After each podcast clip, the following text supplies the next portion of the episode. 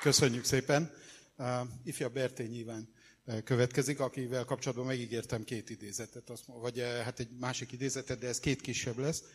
Az első az az, hogy a reformkorban a nemzeti önállóságot már a szabad magyar nemzet, tehát valamennyi országlakos önállóságaként értelmezték a liberális ellenzékiek. Mindazonáltal az európai hatalmi viszonyok miatt a mérvadó politikusok közül senki sem gondolt arra, hogy közép-európai összevetésben kifejezetten tág, tehát jól, jól lehet rendi alapú magyar szabadságot és önállóságot is védelmező Habsburg birodalmon kívül keresse Magyarország jövőjét, ugyanis félve tekintettek a Szent Szövetségi Európa szabadságellenes uralkodóira, különösen pedig az orosz cárizmusra. A második idézet az a század második feléből való, hogy a kiegyezéssel Magyarország Európa egyik nagyhatalmának nagy önállósággal bíró részét képezte, sőt, intézményesítették a birodalom politikájában gyakorolható magyar befolyást is. Mindezen okok miatt a történészek többsége ma már a kiegyezés kedvező következményeit hangsúlyozza, és nem 1867-ből vezeti le az ország 1918-19-ben bekövetkezett széthullását. Akkor most átadom a szót. Tisztelt Hölgyeim és Uraim! Először is köszönöm szépen a Ötös József megtisztelő fölkérését. Másodszorban pedig nagy örömre szolgál, hogy ilyen szép számmal kíváncsiak az előadásainkra, miközben az utca túloldalán Rejtő Jenőről van éppen szó egy rendezvényen. Most adnék egy fél percet, hogy aki mégis ezek után átmenne, az indulhasson el, és aztán folytatnám.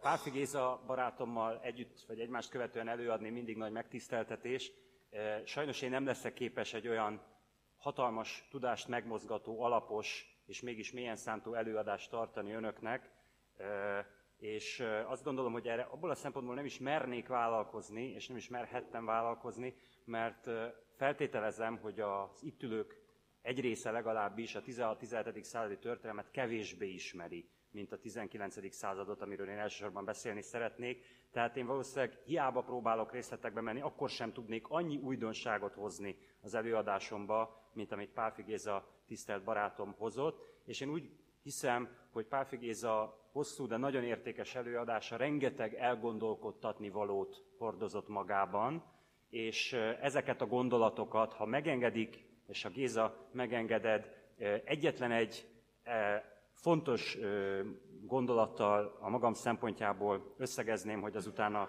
saját előadásom felé vihessem tovább a gondolatot, és ez pedig az, hogy mindazokat a problémákat, a magyar nemzeti történelemnek a 16-17. századai gondjait, bajait, hiányosságait, amikről Géza igen részletesen beszélt, és amelyek a Habsburg-magyar együttélés időszakában merültek föl problémaként, azokat talán az előadás nyomán is helyesebben tennénk, ha nem a Habsburgok hibájának, hanem az oszmán előrenyomulásnak tudnánk be.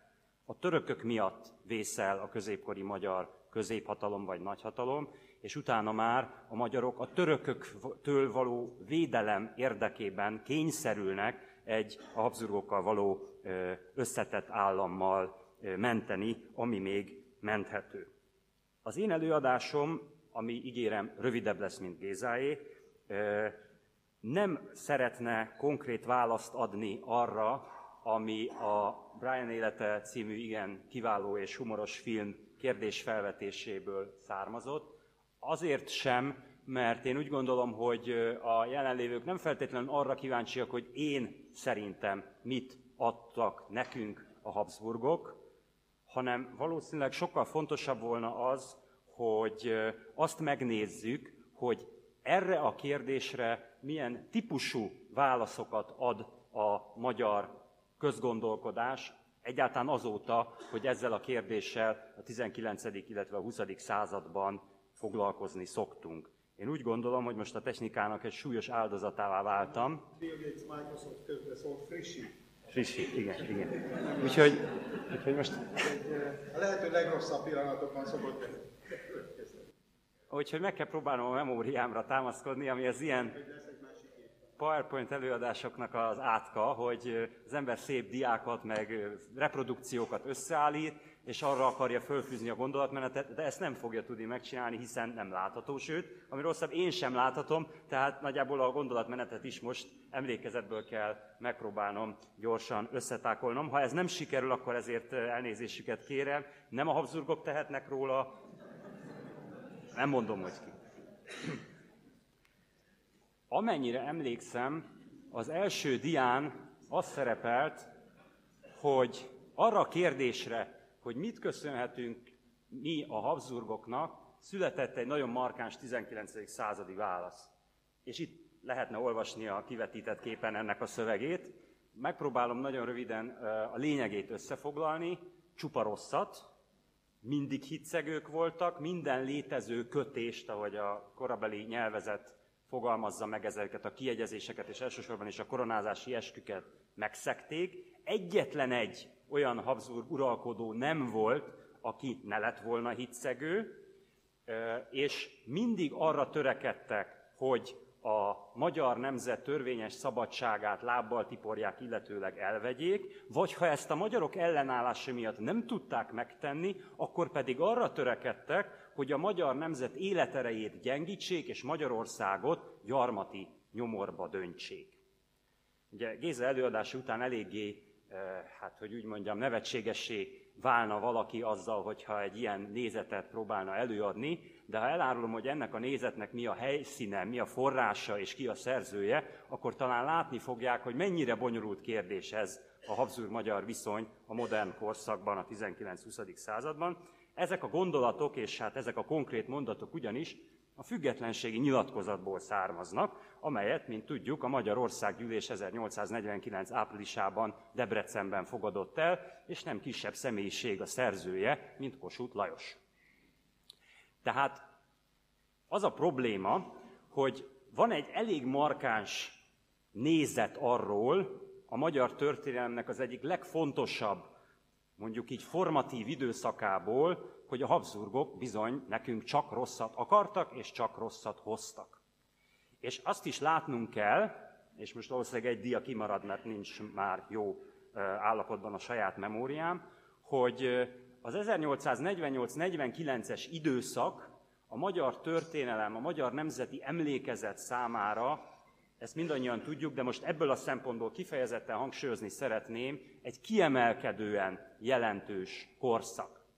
Akár fogalmazhatunk úgy is, hogy maga Kossuth Lajos a 19. századi magyar történelem, és mondhatjuk az egész magyar nemzeti történelem egyik kulcsfontosságú figurája, mindenképpen a 19. század legnépszerűbb politikusa, és biztos, hogy az egyik legnagyobb hatású politikusa a néhány közül, akit nem véletlenül neveztek a szabadságharc idején magyarok Mózesének, abban az értelemben tudnélik, hogy ő az, aki a magyar népet a szolgaságból a szabadságba átviszi. Ez egy 1849. januári konkrét forrásban szerepel. Egy debreceni kapuőr írta be így az éppen megérkező kosutot, hogy aki jött ekkor és ekkor, hány órakor, az a magyarok Mózese, és nem is írta, hogy a Kossuth Lajos, mert nyilvánvaló volt számára, hogy ezt így majd mindenki érteni fogja. Tehát azt gondolom, hogy egy kosuti nézettel, egy kosuti nézőponttal szembeszállni mind nekünk, mind a saját korukban élő, más véleményen levő magyaroknak igen-igen nehéz feladat volt. Miért ennyire hosszú távú hatása, miért van ennyire hosszú távú hatása Kossuth nézeteinek? Azért, mert tulajdonképpen itt a 19. század és az egész modern magyar nemzeti történelem kulcs eseménye 1848-49. Fogalmazhatunk úgy, hogy egy kicsit mondjuk így tudományosabbá vagy elméletibbé konstruáljuk át a nyelvezetünket, hogy itt a modern magyar nemzet és a modern magyar polgári állam megszületéséről és tűzpróbájáról van szó. És ennek a korszaknak a kulcs eseményei nem érthetők meg a Habsburgokkal való valódi konfliktusok nélkül.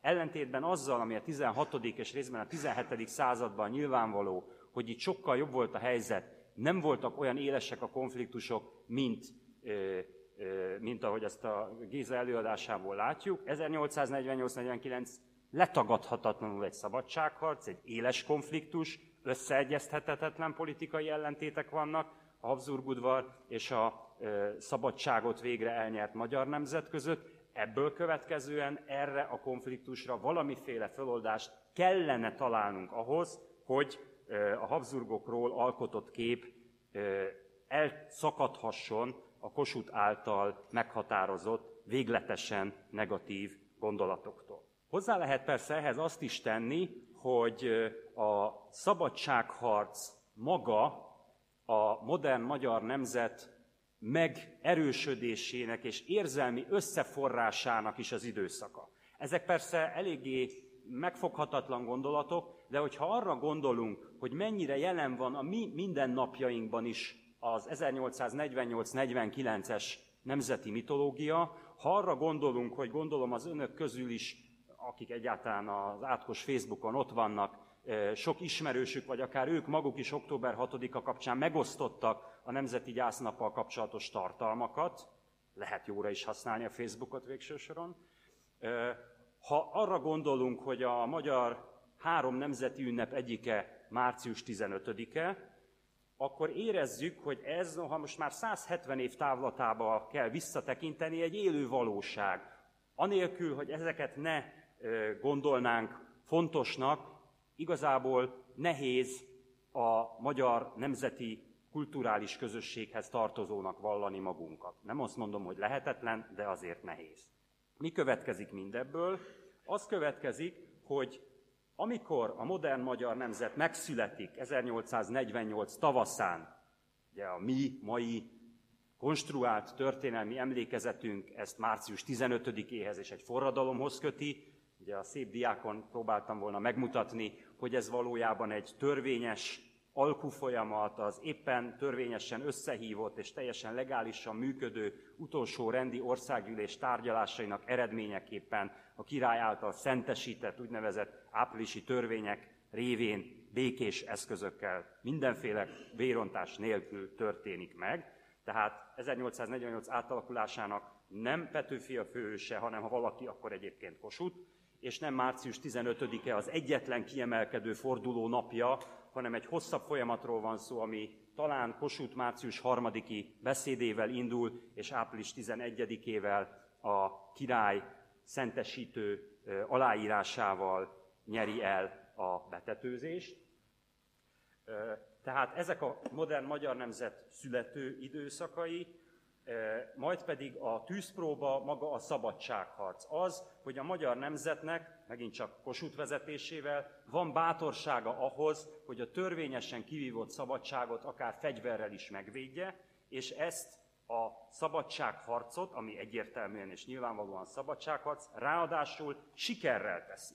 Az 1849-es dicsőséges tavaszi hadjárat, ami a tankönyveinkben természetesen méltán szerepel, a magyar nemzet jogosan érezhette a maga léte eredményessége bizonyítékának. Bebizonyosodott, hogy képesek vagyunk összefogni, képesek vagyunk a saját jogainkért, a saját szabadságunkért eredményesen küzdeni, és ez akkor is adott egy érzelmi lendületet ennek a projektnek, ennek a modern magyar nemzeti nemzetállamépítésnek, illetve nemzetépítésnek, ha azután a katonai küzdelem, az orosz beavatkozás és a két és félszeres túlerő eredményeként vereségre lett ítélve. Tehát úgy fejeződik be a szabadságharc, végeredményben nem kudarc történet, már a résztvevők számára sem. Hamarosan diák is lesznek. És akkor most száguljunk végig az eddig elmondottakon, és nyugodtan csekkolhatják, hogy mennyire voltam topon a rövidtávú memóriával kapcsolatban. Ugye itt a függetlenségi nyilatkozatból származó szó szerinti idézetek, ugye a hitszegés szó a szófelhőben a leggyakoribb lenne. Kosut az, aki mindezt írja, itt a ceglédi toborzó beszéd közben ábrázolja a névtelen rajzoló. Beszéltünk arról, hogy 1848-49-nek milyen központi a helye a Nemzeti Emlékezetben. Még egy kis apróság, amit hát most nyilván nem fogok lejátszani, ismerve itt a technikai adottságokat, hogy a legrégebbi megmaradt magyar nyelvű hangzó anyag, egy fonográf felvétel, az is 48-hoz kötődik, és Kossuthhoz kötődik. Ez tudnék 1890-ből származik, Kossuth Lajos beszél az aradi vértanukról, a maga jellegzetes, nemzeti, romantikus, gyönyörű szép, pátoszos, kicsit cikornyás beszédmódjával. Onnan letölthető és meghallgatható, ezért mondom, hogy érdemes meghallgatni. Ezt ugye elmondtam. Ugye azt nem mondtam el, mert mégis nem annyira fontos, hogy a, a, ugye minden idők legjobb magyar kormánya is, ezért lássuk be, a Batyányi kormány volt. Ugye minden miniszter nagyon kiváló természetesen, de, de azért egy, egy kormányban ennyi jó miniszter ritkán van. Tehát ezt mindenféle politizálás nélkül szerintem kompromisszumra jutva is kijelenthetjük. És, és ugye itt arról beszélhetünk, hogy nagyjából itt tartunk, hogy 1848-49, tehát a nemzet, modern nemzet megszületése, a modern nemzet tűzpróbája és életképességének bebizonyosodása, a modern, tehát teljes társadalmat jelentő, a főúrtól a egykori jobbágyig terjedő modern nemzet érzelmi összeforrásának az időszaka, együtt harcol az arisztokrata tábornok és a paraszt közlegény mondjuk a nagysalói csatában, és együtt aratnak dicsőséges győzelmet, és ez az első olyan nagy, modern nemzeti tragédia, ugye itt az aradi vértanukra, batyányi kivégzésére, vagy a többi kemény, adott esetben nem halálbüntetéssel járó megtorlásra gondolok, ami már ezt az új modern nemzetet sújtja, és mindegyik epizódnál a másik oldalon vannak a velük szemben kell megvédeni a szabadságot, őket legyőzve szerzünk először közösen nagy nemzeti dicsőséget, és ők azok, bár ugye Heinau az, aki ezt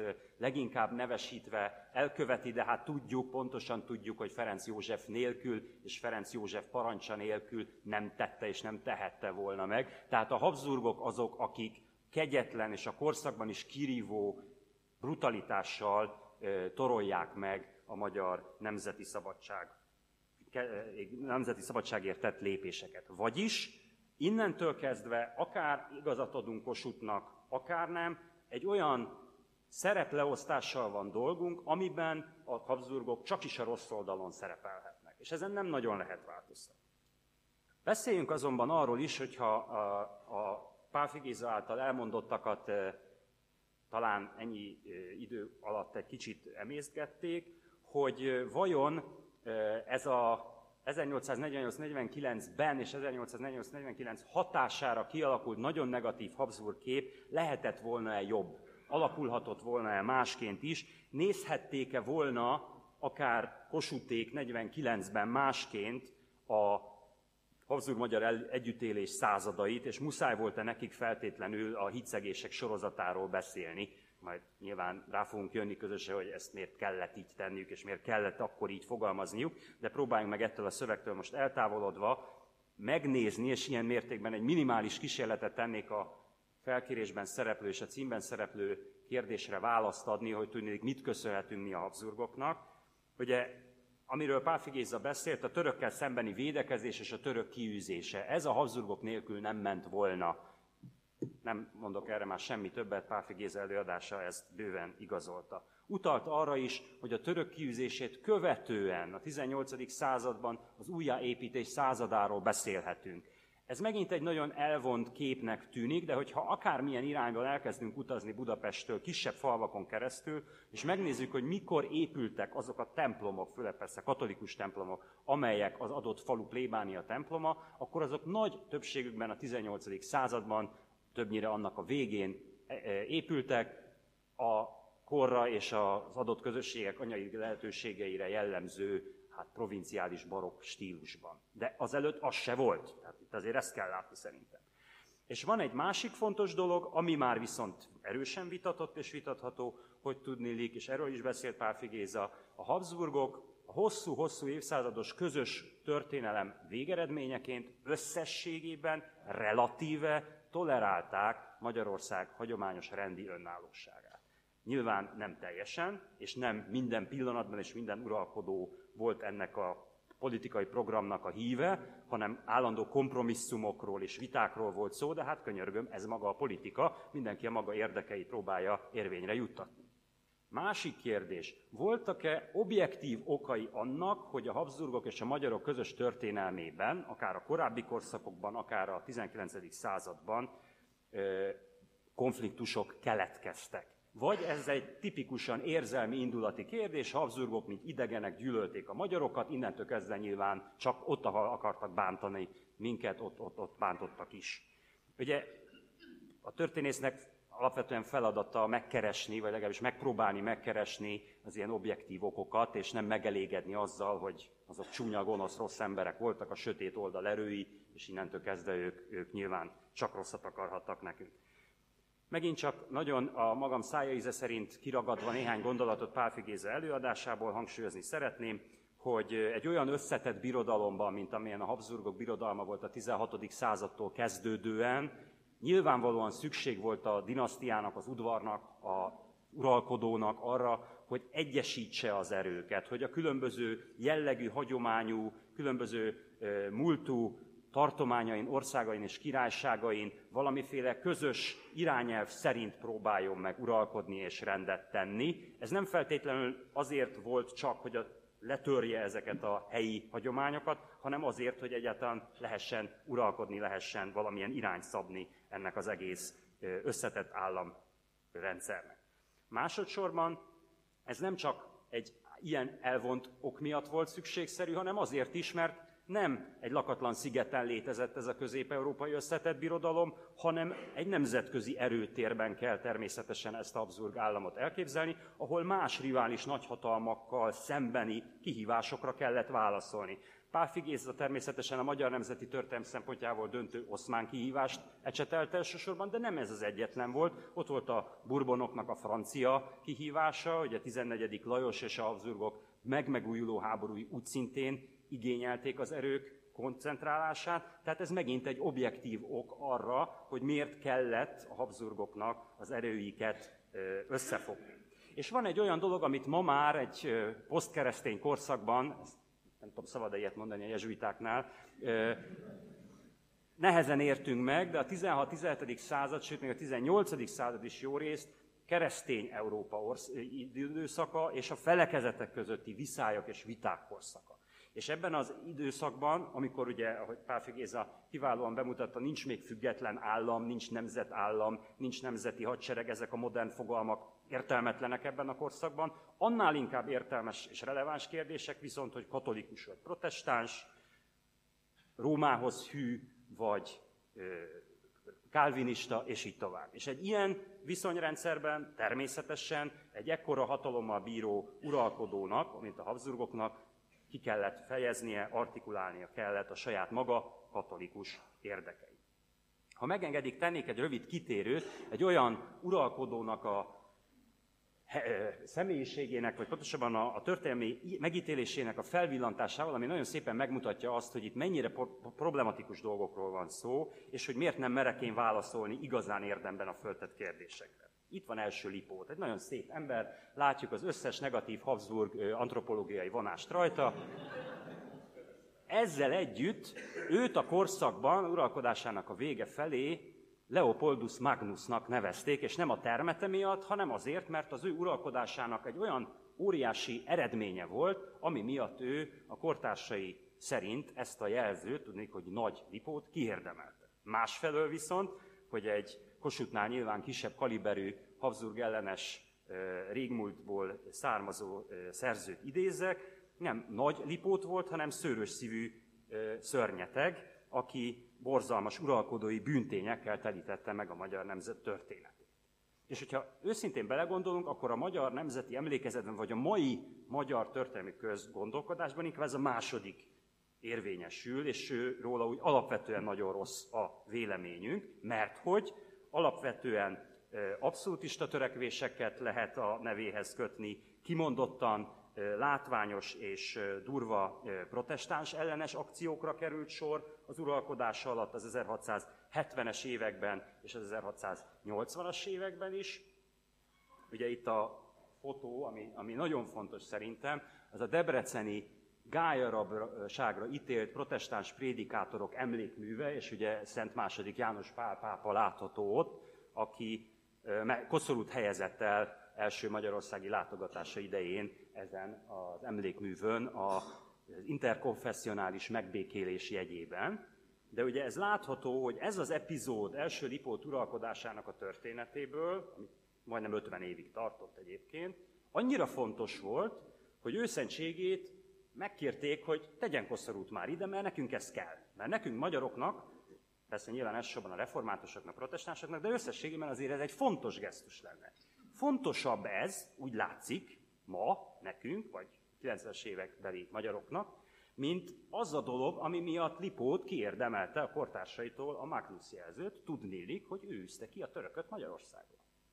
Vagyis, ami miatt itt 200 évig szenvedtünk, amiről Páfi Géza 40 percig beszélt nekünk, az első Lipót uralkodása alatt, és azért tőle nem függetlenül oldódott meg. Akkor most mi volt Lipót? Szörös szívű szörnyedek, vagy nagy Lipót? Nem tudom. Nem értek hozzá, csak felvetem a problémát. És most már a végéhez közeledve, ami gondolom mindenkinek nagy örömére szolgál, elmondanám, hogy miért nehéz ezeket a kérdéseket megválaszolni, és miért problémás egyáltalán akár válasz kísérletet adni arra a felvetésre, hogy mit köszönhetünk mi a Habsburgoknak.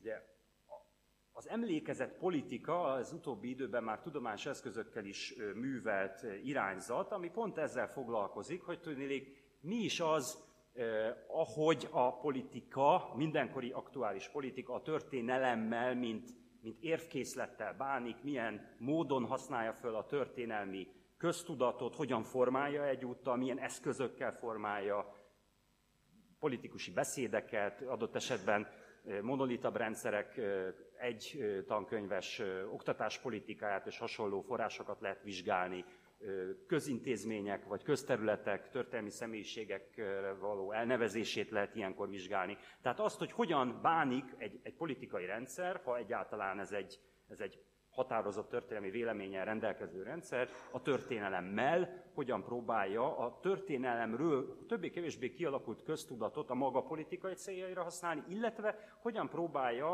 a maga politikai céljainak megfelelően megváltoztatni a történelmi közgondolkodást. Mert a kettő oda visszaműködés, mind a kettő ide tartozik az emlékezett politikához. Itt a képen tulajdonképpen ugyanaz látszik, amire a Pálfi Géza utalt, ugye ez a szegény csizma, két csizma, ez nem Stálin csizmája, látszik, hogy azért ez egy elegánsabb csizma, ez Ferenc József csizmája volt. Ugye Ferenc József állt a milleniumi emlékmű utolsó helyén, ugye ebben nyilván volt egy nagy adag hát köteles lojalitás, az aktuális uralkodót kellett a királysor végére oda tenni, de nem állt ott nagyon sokáig, mert 1918-ban ledöntötték, és 1919-ben társadalmi idején szétverték, és ugye itt őrzik mindenféle erősen baloldali érzelmű fegyveresek a maradványokat. Tehát ez látható a képen. Az emlékezett politika pedig mindig az aktuális politikai rendszerekhez és az aktuális politikai érdekekhez kötődik, tehát attól függően, hogy milyen politikai rendszerben vagyunk, attól függően próbálja az adott politikai oldal, mert általában azért több oldalról van szó, a most mink általunk vizsgálandó Habsburg-magyar együttélést, vagy pedig a Habsburgok történelmi szerepét így vagy úgy elmondani, befolyásolni, átstruktúrálni. Nem mindegy természetesen, hogy egy dualista korszakban a kormánypárti, kiegyezéspárti 67-es oldal szerzőit olvassuk a Habsburg magyar együttélésről, vagy pedig az ellenzéki 48-asokat, akár aktuális politikai kérdésekről, akár csak arról, hogy milyen dolgok voltak mondjuk a 16-17. században. Egy konkrét példát, hogy említsek, Ugye egy 48-as párti, függetlenségi párti jeles képviselő volt Tali Kálmán, a híres történetíró, aki majd, hogy nem egy személyben volt felelős azért, hogy a kuruc romantika és a Rákóczi szabadságharc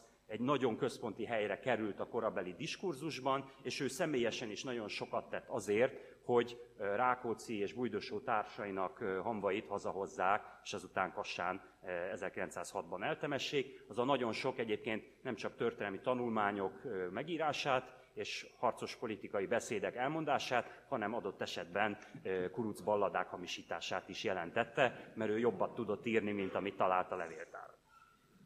Tehát nem mindegy, hogy milyen oldalról nézzük ezeket a dolgokat. Úgy szintén nem mindegy, hogy a Habsburg birodalom megszűnése, tehát ez a több évszázados Habsburg-magyar közös történelem vége után hogyan, milyen rendszer, milyen szemüvegen keresztül vizsgálja ezeket a problémákat.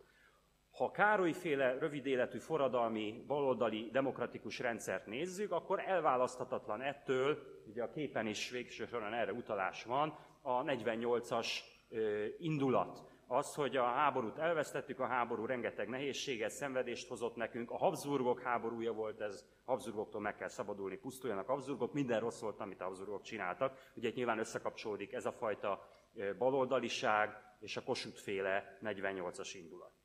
Nyilván megint más jellegű a Habsburgokról alkotott kép, a proletár diktatúra szerencsére még rövidebb időszakában, ugye egy teljesen internacionalista magyar nemzeti történelmet tudatosan és elviszinten tagadó, azt a múlt értéktelen kacatjai közé soroló rendszerről van szó, nyilván innentől ez a Habsburgoknak semmiféle pozitív ö, ö, minősítéseit nem ö, kerülhet elő. És ennél is érdekesebb, a keresztény nemzeti ellenforradalom, tehát a hortikorszak egyébként nagyon is széttartó történeti diskurzusa, ahol, ha megmaradunk a hivatalossághoz többé-kevésbé köthető főiránynál, akkor érdekes módon visszatérünk egy többé-kevésbé párti vonalhoz, ennek több oka lehet, például az ellenforradalmiság is ide tartozhat. Tudnillik, hogy ha ezek a gonosz házaáruló Károlyék és bolsevisták Habsburg ellenesek voltak, akkor nekünk puszáj a történelmi folytonossághoz visszatérni, és akkor viszont legyen megint Ferenc József tér, a mai Széchenyi István tér,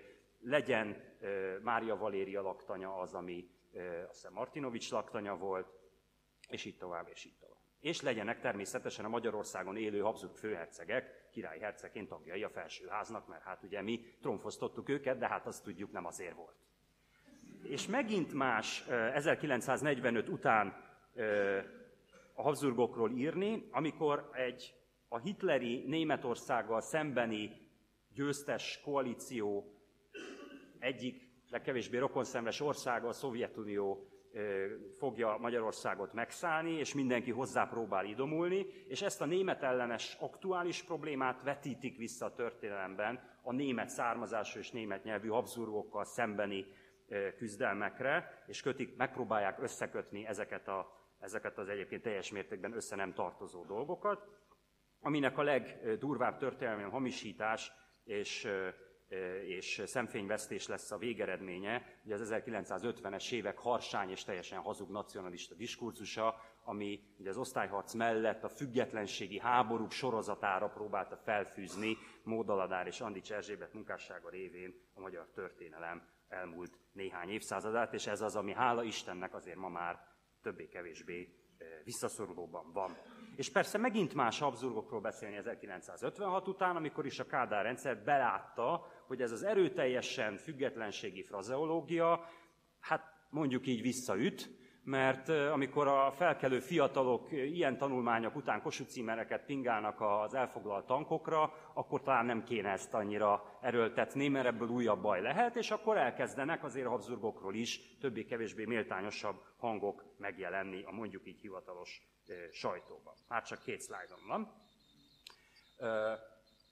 Miért is nehéz tehát megítélni azt, hogy mit adtak nekünk a Habsburgok, és miért nehéz erre a kérdésre válaszolni? Most már függetlenül attól, hogy milyen aktuálpolitikai kurzusok és milyen tört, emlékezetpolitikai diskurzusok nehezítik itt a tisztánlátást. Azért, mert a mi nézőpontjaink is nagyon sokfélék lehetnek, és amiket itt most felsorolok, ezek szerintem mind legitim nézőpontok. Nem mindegy, hogy mit tartok a magyar történelem, vagy általában az emberi történelem fontos, legfontosabb néhány vonásának, és mi az, amit számon kérek, mi az, amit keresek a múlt problémái között. A leghagyományosabb narratíva valószínűleg ez a rendi önállóságot és a nemzeti szabadság jogokat védő, azt, azt középpontba állító hagyományos nemzeti narratíva, amelynek Ugye ez másik kiváló példa lett volna a, e, diskurzusra a második József. Ugye második Józsefet azért Nyugat-Európában többé-kevésbé inkább pozitívan ítélik meg. Ebből a szempontból ő a legrosszabb. Annyira köp a magyar nemzeti hagyományokra, hogy még meg se koronáztatja magát. Ugye nyilván ez egy eléggé szélsőséges áspont, de teljesen legitim. Úgy szintén teljesen legitim, bár a megítélésem szerint parciális álláspont, a protestantizmus felekezeti szabadságának tiszteletben tartását számon kérni. Ez adott esetben lehet egy korabeli nézőpont, a rendi világnak a nézőpontja, érdekvédelme, meg lehet egy többé-kevésbé mesterséges visszavetítés, a modern vallási toleranciának a számon kérése egy alapvetően intoleráns korszakon, és persze itt el lehet verni a portszegény Habsburgokon, hogy ők katolikusként hatalmi pozícióból, hát bizony nem voltak a 19-20. századi vallási tolerancia bajnokai. Ez így van. Megint lehet egy, hagyomá- egy, egy nem annyira hagyományos, de azért elég gyakori nézőpontunk az, hogy a magyar történelmet, meg általában a, a történelmet egy, egyfajta modernizációs narratívaként értelmezzük, és azok kapnak jó pontot, akik ezt elősegítik, akik tesznek azért, hogy Magyarországon növekedjék a gazdasági termelés, modernizálódjanak a különböző civilizációs, technicista vívmányok, és hát nyilván az ezt lehetővé tevő béke uralkodjék. Ebből a szempontból nyilván a 18. század kap jó pontokat, Mária Terézia, de akár második József is különösképpen. Megint egy elterjedt és teljesen legitim nézőpont, egy mondjuk így demokratikus vagy szociálisan érzékeny nézőpont, amely mondjuk azt veszi középponti kérdésnek elő, hogy az adott politikai rendszer, vagy dinasztia, vagy uralkodó, vagy korszak mit tett azért, hogy a jólét és a szabadság minél nagyobb részére kiterjedjen az adott társadalomnak, az adott lakosságnak. Itt elsősorban Magyarország esetében a jobbágy kérdés a döntő a 18-19. században, és itt megint mondjuk Mária Terézia vagy második József kaphatna piros pontokat ennek a megközelítésnek a jegyében. Az első, tehát a rendi nemesség, rendi nemzet szempontjaiból kiindulva egy hasonló nemzeti központú nézőpont lehet, a modern magyar nemzet és a modern magyar nemzet állam kiépülésének, függetlenségének, szuverenitásának érvényesülését vizsgálni. Ebből a szempontból nyilván Ferenc József 1849-ben megbukik a vizsgán, 1867 után meg egy háromnegyeddel át lehet engedni. Ennek pont az ellentétje, ha úgy vesszük, egy olyan, mondjuk így, európér, magasabb szintű humanista nézőpont, ami nem egy nemzetnek a lehetőségeit, hanem a nemzetek közötti béke és együttműködés kérdésének a nézőpontjait eh, helyezni az első helyre. Ebből a szempontból a Habsburgok hagyományosan jó pontszámokat kapnának. Ugye egy ilyen sok nemzetiségi birodalmat ennyi évszázadon keresztül egybe tartani, ez önmagában nem volt kis teljesítmény. Ugye a nagy Szovjetuniónak ez sokkal rövidebb ideig sikerült, pedig mennyivel hatékonyabb és durvább eszközöket próbáltak alkalmazni. És természetesen a béke, mint általánosságban a nemzetközi politikának egy nagyon fontos eszközeként a nagyhatalmiság, a, a külső támadásokkal szembeni védelem, és mint ilyen a stabilitás és a fejlődés biztosító tényező is lehet egy legitim nézőpont. És látjuk, hogy ha ezeket a nézőpontokat, amik nagyrészt egymás sokszor ki is zárják, mert vagy a magyar nemzetet akarom előtérbe állítani, és akkor a többi mondjuk így nem annyira érdekes nekünk, vagy éppen ellenkezőleg, de akkor a magunk érdekeit is korlátoznunk kell. Tehát még egyszer mondom, hogy ha ezeket a nézőpontokat szépen egymás után végigvesszük, akkor látjuk, hogy mindegyiknél más és más lesz a válasz arra a kérdésre nézve, hogy mit is adtak nekünk a Habsburgok. Úgyhogy én ezért nem mondtam el önöknek, hogy szerintem mit köszönhetünk a Habsburgoknak.